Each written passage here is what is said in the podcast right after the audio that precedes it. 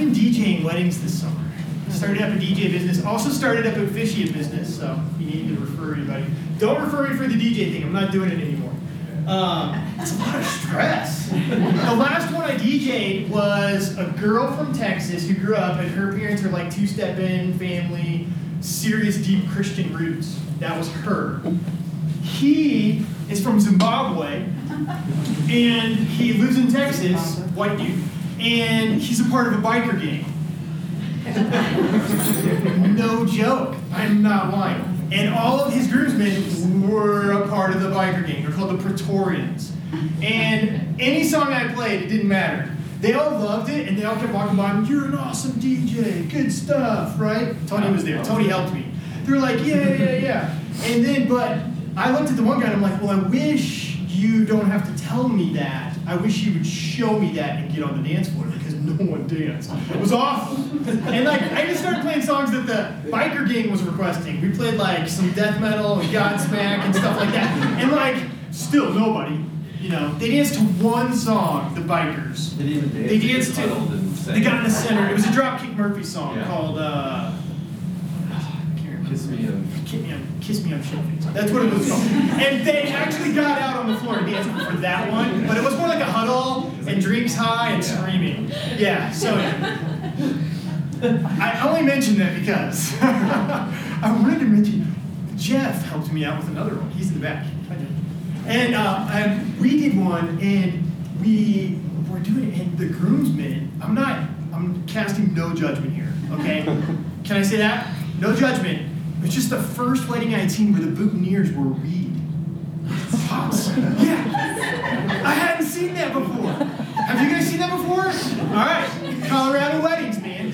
The guy's boutonnieres were literally popped. And I was like, whoa, this is new. Anyway, before before they got to the reception, they smoked it. So, and then the reception was awesome. Like, we were amazing to everyone there.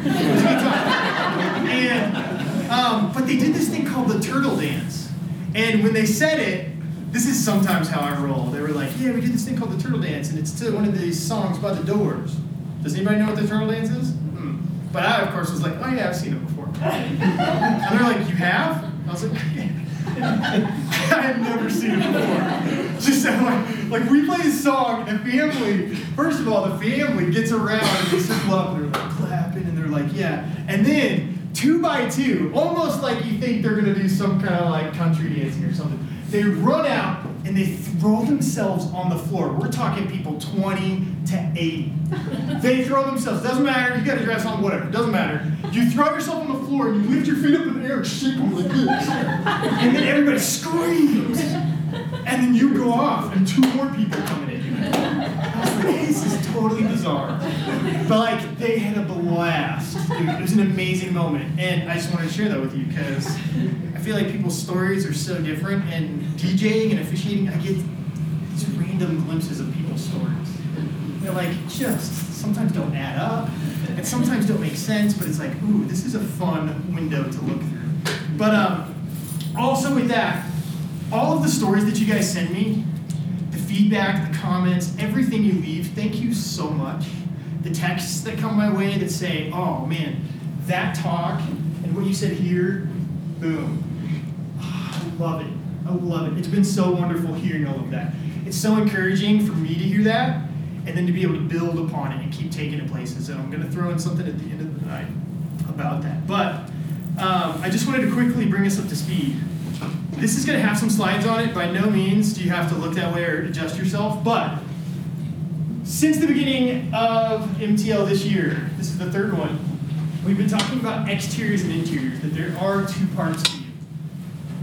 And that here we kind of get lopsided sometimes with the exterior part of ourselves. But there is this interior part. Call it whatever you want to spirit, soul, heart, center, um, my ground of being. Whatever that is, it's in you, it's real. It's a little bit less real sometimes people feel like because you can't touch it you can't access it as good you can't manipulate it and control it as much as you would want to but exteriors and interiors are important it's not an either or kind of situation it's a both and you are both and we talked about living a healthy life and that healthy is a balanced You're giving time to your exteriors and your interiors. And since we're kind of lopsided with exteriors, more life is going to talk about adventuring inward. What does it look like to play around with those interiors? What does it look like to kind of dig beneath the surface and talk about those? And those interiors are a bit mysterious, is what we talked about last time. We talked about this idea that like we live in a world where machines deliver us fast and greater results than we've ever had before. I've always talked about how the iPhone is like a conversation killer. Because we used to take trips with students and it would be like, how long does an ant live? And people would be like, days. And then people would be like, no, months, not years. And once the iPhone came out, we didn't get to have that conversation. you were like, I don't know, Siri, how long does an ant live? Bam! Conversation over. And it was no fun. But like we have these results delivered to us so fast. And then we approach our heart as if it behaves like a machine. As if there's a switch or there's a button to push. And we think, oh, I need courage. I'm going to walk onto the stage and flip the switch. Or I really am having a hard time forgiving that person. I'm just going to push the button and it'll be done. And so, like, I put up this image of like a heart that's hardwired to say, no, no, no, this isn't how our heart works. And last time we talked more about your heart behaving like a seed, and we talked about the idea that like you can sow seeds and you can put in hard work, and then something mysteriously happens under the ground, and you have no clue when it's going on or how it's going on or if it's going on. Sometimes you plant seeds, and the thing that you wanted to grow doesn't even grow. And maybe you've planted lots of seeds and something else grows instead, and that can be difficult to deal with. But we talked about the mystery, the unpredictability of growth in the heart. Hopefully, is a way to approach your heart so you don't get as frustrated when you think it's a button. And you can say, no, it's more like a seed. It's more like growing something. It's more like planting something. And so now I can approach my heart, my interior space, in a different kind of way. Hmm. Not the best picture, not the picture, just a picture, right? Because the heart's mysterious. We don't totally get how it does work. So, with that said, that brings us here tonight. I'm going to try and give some more language to your interior space. Just a little bit. And before we go there, I just want to talk a little bit more about this word because the first week I wrote this word up here. And I think it's a good word. It should be up here every time. Because this is our natural state, becoming. We're in constant motion, constant change. Like I've heard people say, the only one true thing is that life is going to change. Like transition. And if you've lived at all, which I'm assuming you have, you get that life is changing, that it's moving, that there's a flow to this, and that it's constantly going somewhere. Now, you do have to look at the screen for this, because I wanted to show you some of that flow, some of that change, some of that growth. So this is me. I don't know if you can recognize that or not. It is the year 1990, 1991. That's how I signed my signature. It's not the same, is it? It's still flowing. I've done, I read a book once that talked about handwriting, and apparently I'm optimistic, but I'm not. I just tell you right now. But anyway, 1991, there's me, middle school. I believe that's seventh grade. Yep, seventh grade, that's what it was. I'm just overwhelmed. I love change. Duh, one year goes by. I picked this portion of life, by the way, because this is where you see some drastic change, right? Yeah? Most of us past 20, we're almost stuck exteriorly, it seems like. You know, and it happens slowly. But this period, man, we get some fast changes. Freshman in high school. Yeah. Yeah, boy, look at that signature. It's awful. All right, let's keep going. Sophomore year, hair parted down the middle, done right, J. Crew hoodie. Come on now. We're advancing, we're changing. Now, this is perhaps the biggest leap. Do you know what happens between sophomore and junior year? Girls. You grow a beard. I, no, that was sixth grade, man. It's pretty good. Um, turning 16 was happening this year. So this means parents brought me to registration. That's where this picture was taken. Next year, I drove myself. right? Next year, I drove myself. I woke up late. I did my thing. Uh, I, right? Let's go back. Because I do like this one. Yeah. Boom! Sophomore, 15. drove myself, woke up late, didn't shave didn't care. All of that stuff, right? And then senior year, get ready for this one because it might as well be a mugshot. Boom. now, serious growth and change happens throughout your life. You're in constant motion, you're becoming, you're moving, there's a flow. Change is happening.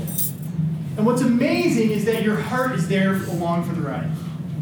You might think it's just your physical body, your exterior self, but I told you it's not an either or kind of formula. It's a both and. Your heart is there. Your heart is experiencing your story, your life, and your heart is along for the ride. We're going to talk about seasons tonight. I think it's a really cool word that implies that growth, that change, that inevitable, unavoidable kind of part of life that comes. They come and they go. There's like some that have a set time and determined length. There's others that like just end without notice or they seem to stretch on forever. Right? You're not totally sure which one it's going to be. There's some that are triggered by tradition. Like in our family, Silas turned 13 last year. High five. And with that, we threw him a not mitzvah. Because we're not Jewish. And we thought, hey, let's create a tradition. Our boys, since we've got three of them, they're going to have to go through when they turn 13. So at 13, here's the tradition this thing's going to happen for you. Sometimes seasons in your life are cued by spontaneous life events. You're hired for a new job, you're fired from a job. Who knows? Spontaneous things happen, and suddenly you find yourself leaving one season and entering a new one. What I can say about seasons is this they're new territory. New territory, just the phrase alone, new, implies that it's different. It's unknown, it's uncertain, it's unfamiliar. When I hear the word unfamiliar, I think of uncomfortable. like, there's so much about new territory that makes us nervous. And so we desperately try to hang on and say, no, no, no, no, no.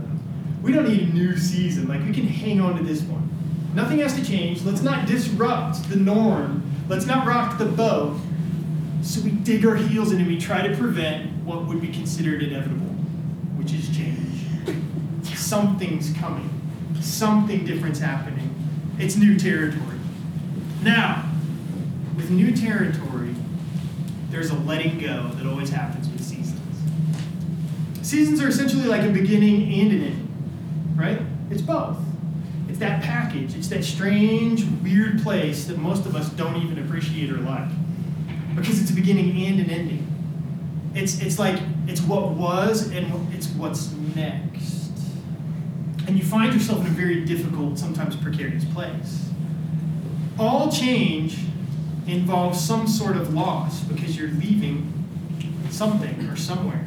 So there's this loss that happens, and anytime there's loss, there's grief. Sometimes we move from transitions so smoothly we never grieve the loss. And then you find it surfacing in weird ways in your life, or like years later. And it's crazy how it comes out. But I want you to get this stuck in your head. All change involves a loss, which involves a grief. And Silas is not mitzvah, he was turning 13. And it's awesome. It's like, you're 13! And we gave him a big thing of chest hair and a mustache, and like, we tried to embarrass him a little bit. It was fun. But, it's exciting, but Ann and I, as we were leading up to it, we were picking out pictures and we were reading these letters that people wrote for him and we were trying to talk about it, we found ourselves crying a lot. And we couldn't put our how do you wrap your head around it? What, what's going on? This is supposed to be awesome. This is supposed to be exciting, and it was, but there was also a loss happening there. There was like this grieving process that was saying, man, you're you're not a kid anymore. You're like growing up, you're getting old. You have different responsibilities. You know, it's both and. It's like this weird, interesting place, this letting go. Lincoln just had this thing at Breck Hill. It was awesome. It was called a wax museum. And so all the students in fourth grade had to pick a hero, learn about the hero, memorize a monologue, create a backdrop, and then they put buttons on their backdrop, and we went to school for like an hour, hour and a half, in all these different rooms. Fourth graders were standing there like this. And you went up and you pushed their button, and then they started their monologue. It was a wax museum, right? Characters. What? Yeah, they were dressed in costumes. Yeah, yeah, it totally fit, right? Sorry, I left that part out. But um, what I found interesting walking around was they kind of highlighted the seasons of that hero's life, right? They picked all of the endings and beginnings and really talked about those. And what I was fascinated by was how many of those heroes had such hard seasons. Like the kids were straight up ready to tell you about it. Well, that person died, and he got sent to jail, and this kid, and he like didn't have anything. I mean, like it was crazy, hard seasons of life. There's this other letting go that happens with seasons, and it's a little bit different. And we're going to talk about that tonight because I feel like that's something I'm in the middle of, and I thought maybe you would enjoy hearing about it. Like, there's another letting go, and it's this letting go of the notion of the good life. It's the idea that everything will go your way, or that no pain or no struggle is the best life. And so you find yourself in a season, and suddenly, like, it's hard. And so there's this letting go that you have to embrace that says, you know what? It might not go the way I want it to. This might play out differently. And in fact, maybe that notion of a perfect life, man, maybe that doesn't exist. I have a friend in the room who says, uh, I'm going to close this. I see everybody like bundling up. Meanwhile, I'm up here like sweating. Um, friend in the room says, like, it's not a question if you'll get a shit sandwich, it's like when, right? Like, that's like, it's inevitable. Hard seasons of life. I've been officiating a lot of weddings, like I told you about. A lot of scripts. I've written like a bunch of them, right? Without fail, the winning wedding script is I talk about story. And I talk about that we've got two people standing in front of us, and they're going to join together and they're going to author and create one story now. And here's the fun part about their story that it's going to be filled with obstacles that they have to overcome. It's going to be filled with struggle. It's going to be filled with loss. It's going to be filled with joy and happiness and amazing things. But it's also going to be filled with these things. And that's going to make their story. And so I send all these scripts to these like people, and I'm always surprised when they write back, that's the one we want. That's the one we want. The one that talks about what a good life really is. So instead of talking about seasons, they could be the birth of a dream. They could also be the death of a dream, right? So not to bring us all down, but talk about the death of a dream, right? Because the birth of a dream is pretty dang exciting, and it doesn't make a transition necessarily hard sometimes. It like opens up possibility, but there's this other letting go, and there's this death of a dream. That's what I call it. For a long time, Ian and I wanted a Volvo. And we didn't just want any Volvo, we wanted a used one, an old one, because we knew that if you can find the right Volvo, there's a seated back that pops up and you get to sit facing backwards. That's the Volvo we wanted. And so like we spent time researching and looking, and if you're gonna find this Volvo, it's easily gonna be over 200,000 miles, you know, like just gotta deal with it. We found one on Craigslist. And we went and drove one, and then we were like, no, that one's pretty crazy, and I felt like I could see through the floor, things were happening. Then we found another one on Craigslist, and we went down and we drove it, and yeah, it was a little, eh, it had some issues, but we were like, yes, and I looked at Anne, and she's like, I want to do it. Can I back up? This is more her dream than mine. okay, so with that said, moving forward, moving forward, I was like really hesitant about this car. I didn't totally dig it. I felt like there were issues. She was like, no, let's do it. And we needed a second car. We were moving into the second car kind of thing. Um, we'd had a Prius for like years, and we were stunting our kids' growth, like all three of them. It was like a clown car was bad. Second car is necessary. Here we go, Volvo. We pay this guy for it. We sign everything. We drive away. Two blocks. Car dies. We can't get it started. cannot get the thing started. She lost me because I already pulled away. I came back. I got in the car, got started. We drove to the gas station. We filled it up. It's like shaking. It's awful. So then we, she's like, well, let's just drive it home. We start driving up. I'm driving it now, it was supposed to be her car. And then we're going up the mountain, and I was like, babe, I called her and I was like, we gotta get this to like a Volvo dealership. We gotta like get this thing in. Let's just get it checked out.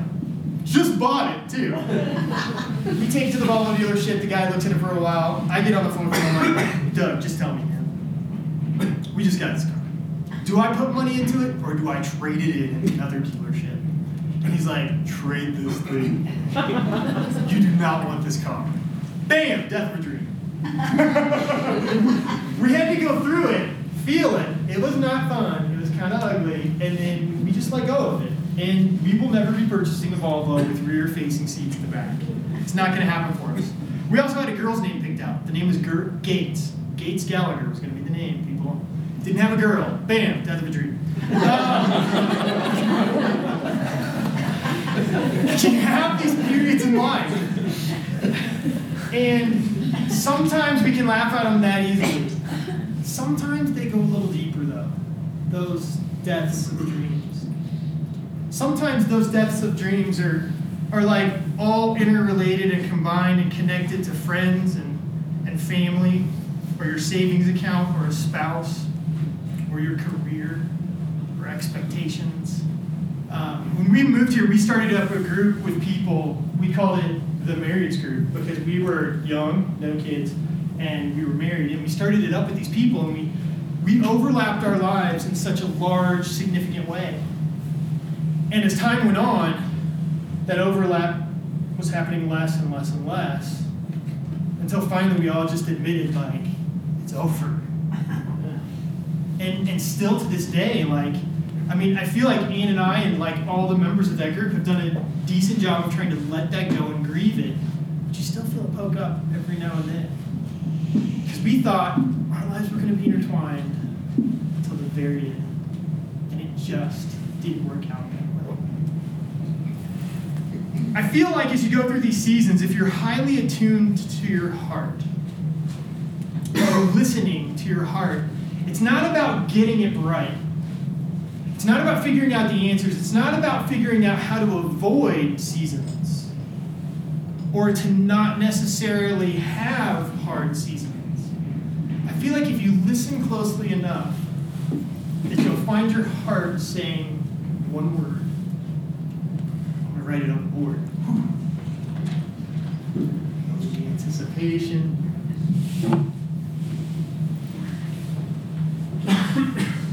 This is the word we're going to talk about the rest of tonight and next time with. I feel like the highest goal that your heart desires is what I would call proper or right relationship. It's not to get your life right like it's a video game and there's a perfect way to play it. It's actually just about living with yourself, with other people, in a right kind of way in a way that brings you life, brings them life. There's this um, Christian tradition which I grew up in, and uh, right away at the beginning of the Bible, there's this part where it talks about God creating a person, naming the person Adam, and then God saying it's not good that you're alone, and then God creates another person. And I've seen that passage hijacked in all kinds of ways, and like used to support that, used to support this. When I read that, right away, what I get is that God acknowledges that this word is essentially written across your heart. That this is something you need, and because of that, you're not supposed to be alone. You're actually supposed to be with. That's an important part of your interior space is with. that's really all I kind of grab out of that passage. Is this idea of with. At these weddings I've done, people say wedding vows. I brought a Volvo thing that we got in the mail. From the dealership. They're still sending us stuff like we have it. Anyway, sorry. oh, brutal. Every wedding I've done this summer, they have vows. I promise that I will be your husband from this day forward to be faithful and honest in every way, to honor the faith and trust you place in me, to love and respect you in your successes and in your failures, to make you laugh and to be there when you cry, to care for you in sickness and in health, to comfort you when you're hurting, to be your companion and friend in this beautiful life that we make together. I, Carrie, take you, Curtis, to be your partner in life and sharing your path, equal in love, promising to honor and cherish you through good times and bad, until death do us part. I'm proud to marry you this day, Brittany. I promise to love you without reservation. I will comfort you in times of distress, encourage you to achieve all of your goals, laugh with you and cry with you, grow with you in mind and spirit, and always be open and honest with you. I give you myself to completely sec- to you, completely secure the knowledge that you will be my constant friend, my faithful partner in life, and my one true love. I will cherish you for as long as we both shall live. It's interesting because every wedding I've done, we've actually skipped parts. We've said, ah, no, we're not exchanging rings. But, oh my God, we're doing vows. they always have some version of richer, poorer, better, or worse, sickness and health, forever. All of these words in there. From spouses to parents to siblings to friends to coworkers to the community, you possess a need of togetherness. You have a need for connection. You have a desire to be known. You have this word built into your heart. It's there. Is it with one person? Sure. Is it with many? Sure. It's there. That with is a part of you. You have that hardwired in. You're meant to go through seasons, and they're meant to be good and they're meant to be. They're like all of the mixture in the broad spectrum, but you're meant to go through seasons with. With. You know? I only talk about weddings and vows because that's where I've been, like every week, all summer long. I had a best friend growing up. His name was Tyler. Love that still do. With. It's about you figuring out your story in your life. And those withs change, don't they? For a while in our story, one of my withs was this marriage group. That season ended. And with became different people in different groups. people can't make everything better for you. I wish they could. Like, I literally wish that could. People can't give you the good life. If you could, every parent in the world would be providing that somehow. Because I quickly found out that one of the things that like you get to do as a parent is watch your kids' hearts break. And so, with that said, seasons might break your heart However, what you have is other people to be with you. Have that possibility. You have that potential. You have that. Um, my sister in law has gone through AA. I love the program. I think it's amazing. In fact, like, I'll sign every one of you up. Like, and at one point, when I was doing their wedding, they were like, here, you need to read the big book and I was like oh, it is a big book.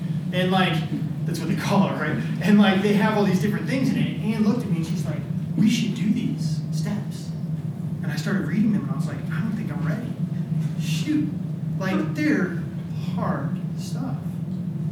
AA though sets you up with a sponsor. They say, you know what? You're going to be going through a lot. You're going to have ups and downs. who knows what the next year of your life is going to look like, but you need to have a sponsor who you can call so you can confide in them, you can talk to them, and you can be with them because this is going to take more than you. Like it's going to take you and another, someone else, be there. And then they don't even say that. Then it's like, get to the meetings.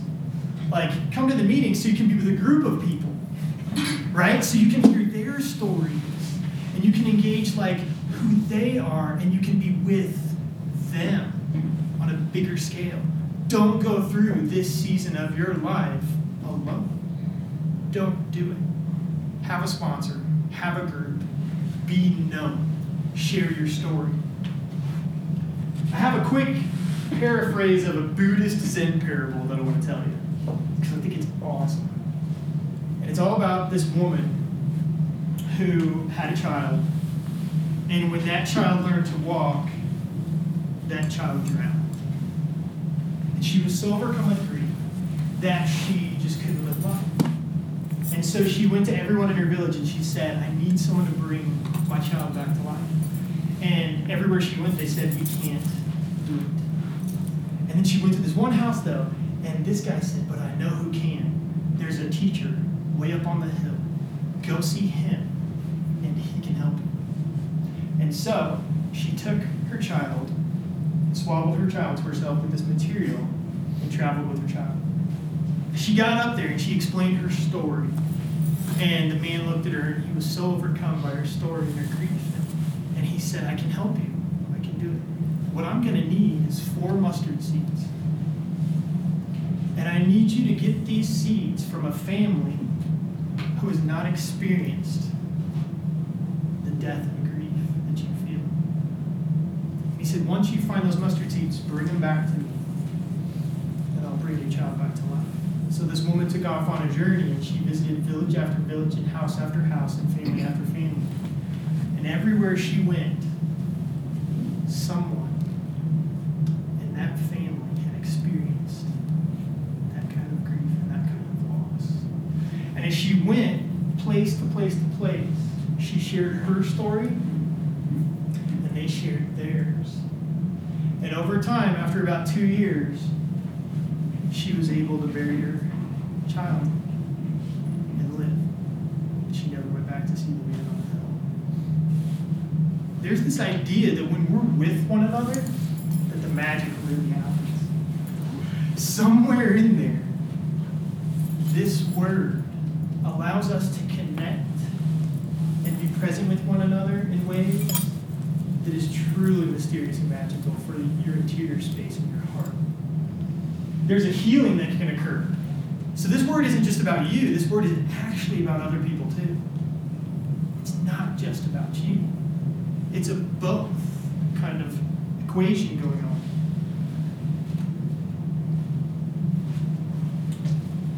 I think it's encouraging to know that we can embrace a reality where we can live less than perfect lives.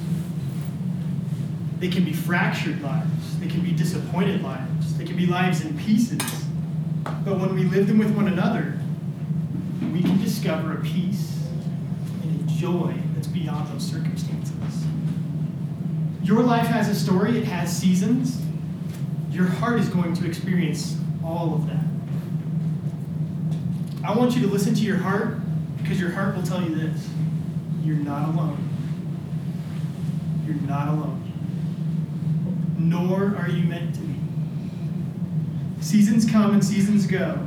And in the midst of such change, endings and new beginnings, and the grief of letting go, may you be able to find peace and joy and contentment in this word with. Now, I have one thing to close us with because always at the end, I always try and read something that's kind of like a promise or a prayer or something for you to take with until we meet again next time. Um, I sent out this reading a while ago, and I have to even preface a little intro with it. This is written by a Christian woman, and she has her very own style of writing, so sometimes it gets a little thick. My mom was like, "You gotta read her book." I picked it up, and I was like, "I can't read this," and like it was just so thick. And um, but anyway, you can read out different things. And she sent out this email because she had a new book coming out. So I've taken it and I've highlighted some of the parts to make it less dense, right? So it's, it's going to be awesome. Um, the other thing is she wrote this in our political climate. So we have an election going on. It's getting people all riled up. We have shootings happening that are getting all kinds of people riled up. We have huge chasms of division going on. And so she wrote this. And I felt like it really fit with this word. And I feel like it'll help sometimes when you're going through a hard season. When you're going through a hard, difficult season. Here we go. This is the moment we all need each other. The moment that I need you. This is the moment we look at each other and say we need each other, and maybe there's a better way forward. What do we do with pain we can't contain? Is the worst human emotion feeling alone? Feeling like no one understands us? Maybe that's what overwhelms us the most. What I do know is this your unspoken broken will break you unless you release it, unless you speak it. What I do know is this we all carry around unspoken brokenness, and they will break us unless we reach out. The summer I turned 40, I felt a whole new kind of broken. Turns out, what can happen when you're halfway through your life is you wonder if you've found a truly meaningful way through your life. What can happen is you would give nearly everything for more time just to get more right and less wrong.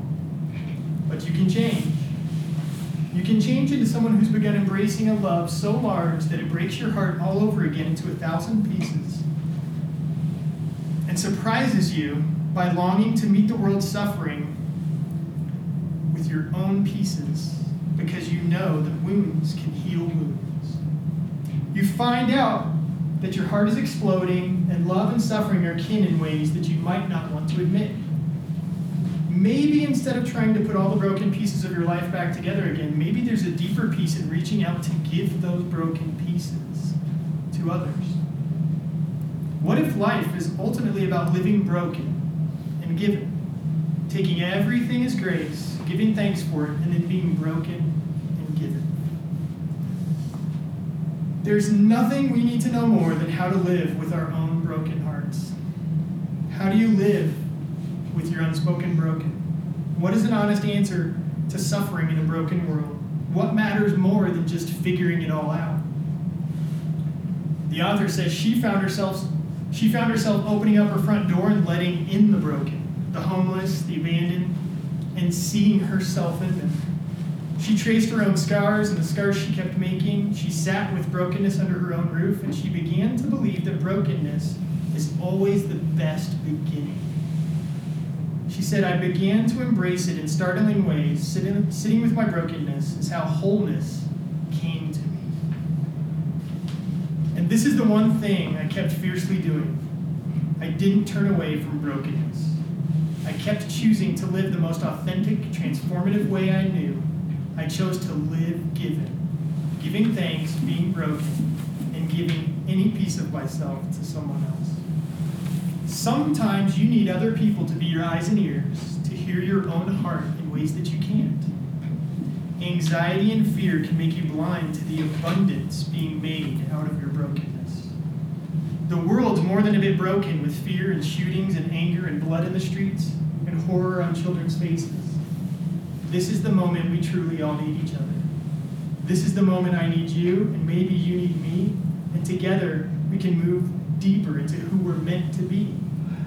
This is the moment we could together dare to take the broken way of life and believe that it leads to the abundance that we all desperately need right now.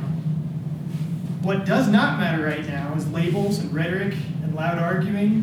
What matters is that we love each other beyond labels, that we sacrifice for each other, regardless of differences, that we live broken and give right into the brokenness with the bits and pieces of ourselves.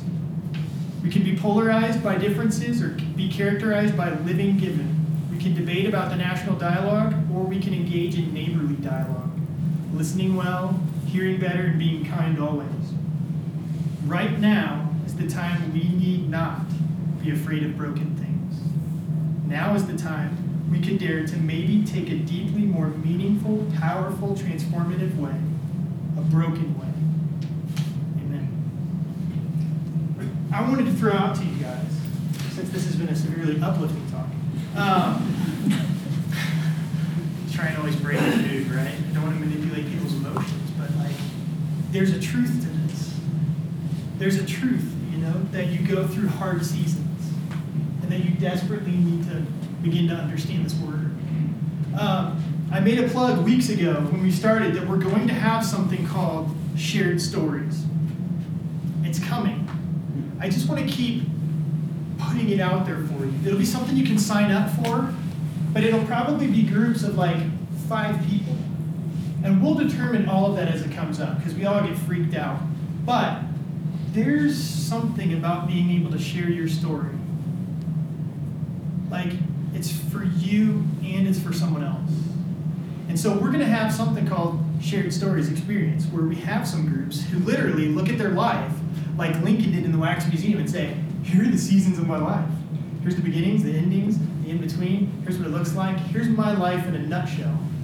And I share it with someone or a small group of people. And then I get to listen to someone else do that as well.